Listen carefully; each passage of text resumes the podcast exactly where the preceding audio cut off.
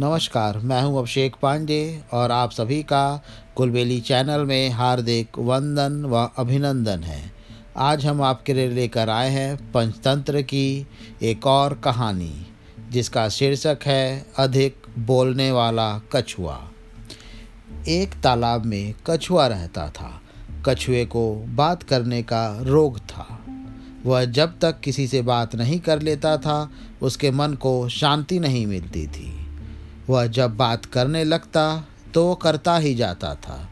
यह सोचता नहीं था कि उसकी बात सुनने वाले को अच्छी लग रही है या नहीं। तालाब के किनारे दो बगुले रहते थे। कछुए ने बगुलों से मित्रता कर ली थी। वह प्रतिदिन बगुलों से देर तक बात किया करता था। बात करने में वह दून की हाका करता था। बगुले कछुए से बात तो करते थे पर कभी कभी उसकी बातों से ऊब भी जाते थे, क्योंकि वह बहुत ही दूर की हाँकता था।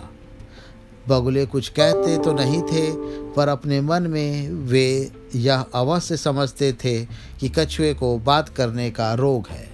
संयोग की बात है, पानी न बरसने के कारण जोड़ों का अकाल पड़ा, तालाब का पानी सूख गया पेड़ पौधे भी सूख गए, खेत खलिहान भी बर्बाद हो गए चारों ओर हाय हाय होने लगी।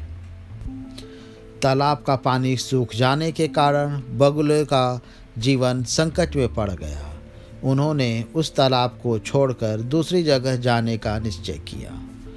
तालाब का पानी सूख जाने के कारण कछुआ भी संकट में पड़ गया था, पर उसमें बगलों की तरह उड़ने की शक्ति तो थी नहीं, फिर भी वह किसी दूसरी जगह जाने को मजबूर था।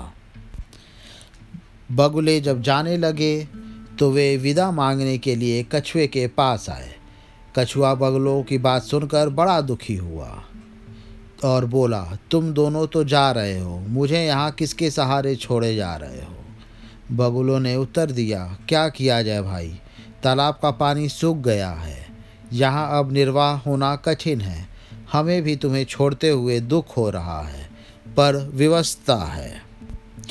कछुआ बोला हाँ बात तो ठीक कह रहे हो, पर तुम दोनों मुझे भी अपने साथ नहीं ले चल सकते। बगुलों ने उत्तर दिया, तुम हमारे साथ कैसे चल सकते हो? हमारी तरह तुम उड़ तो सकते नहीं, कछुए ने सोचते हुए कहा। हाँ तुम्हारी तरह उड़ तो नहीं सकता, पर एक आइडिया है। यदि तुम दोनों चाहो तो एक उपाय के द्वारा मुझे अपने साथ लेकर चल सकते हो। बगुलों ने पूछा सुने तो वह कौन सा उपाय है? कछुए ने कहा, कहीं से ढूंढ कर एक लंबी पतली सी लकड़ी ले आओ। तुम दोनों अपने अपने मुख से एक एक किनारे को पकड़ लो। मैं लकड़ी को बीच में मुख से पकड़कर लटक जाऊँगा। इस तरह तुम दोनों मुझे अपने साथ ले चल सकते हो। बगुलों ने कहा, उपाय तो अच्छा है, पर कठिनाई तो यह है कि तुम्हें बोलने का रोग है।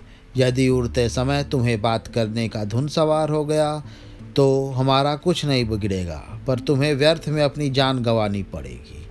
कछुआ बोल उठा, वाह, तुम दोनों क्या कह रहे हो? मैं ऐसी मूर्खता क्यों करूँगा? क्या मुझे अपने प्राणों का मोह नहीं? फिर तो बगुलों ने कछुए की बात मान ली। बगुले ढूंढकर एक लंबी सी, पतली सी लकड़ी ले आए। दोनों बगुलों ने एक एक किनारे को मुख से पकड़ लिया। कछुआ बीच में मुख से लकड़ी को कसकर पकड़कर लटक गया। बगुले मुख से लकड़ी को पकड़े, पकड़कर सावधानी से उड़ चले। बगुले जब उड़ते हुए नगर के ऊपर से आगे बढ़ने लगे तो नगर के लोगों की दृष्टि उन पर पड़ी। उन्होंने आज तक ऐसा दृश्य कभी नहीं देखा था। बगुले लकड़ी की एक एक किनारे को पकड़ के उड़े जा रहे थे। कछुआ बीच में लकड़ी को मुख से पकड़े हुए लचका हुआ था। लोग तालियाँ बजा बजा कर हंसने लगे ज़ोर ज़ोर से कहने लगे, देखो, कैसा अद्भुत दृश्य है। दो बगुले कछुए को लेकर उड़े जा रहे हैं। लोगों के हंसने की आवाज़ बगुलों और कछुए के कानों में भी पड़ी। बगुले तो चुप रहे, पर कछुओ, कछुए को तो बात करने का रोग था। लोगों की हँसी सुनते ही उसका रोग उमड़ आया। कछुए के मन में लोगों को जांचने की बात पैदा हो गई। पर ज्यों ही कछुए ने मुँह खोला, लकड़ी उसके मुख से छुट गई और वह नीचे गिरकर मर गया। कछुए के मरने पर बगलों को बड़ा दुख हुआ। वे आपस में एक दूसरे से कहने लगे, अगर कछुए में अधिक बात करने का रोग ना होता तो उस बेचारे की जान इस तरह न जाती। अधिक बात, हमें अधिक बात नहीं करनी चाहिए। हमें इस कहानी से यह शिक्षा मिलती है कि हमें अधिक बात नहीं करनी चाहिए। बात करने से पहले सोच लेना चाहिए कि बात करने का फल क्या होगा। अधिक बात करने वालों को पछताना पड़ता है। मुझे उम्मीद है ये कहानी आपको ज़रूर पसंद आई होगी। मिलते हैं हम लोग अपने पंचतंत्र के अगले कहानी में। तब तक के लिए मुझे अभिषेक पांडे को आज्ञा दें। नमस्कार।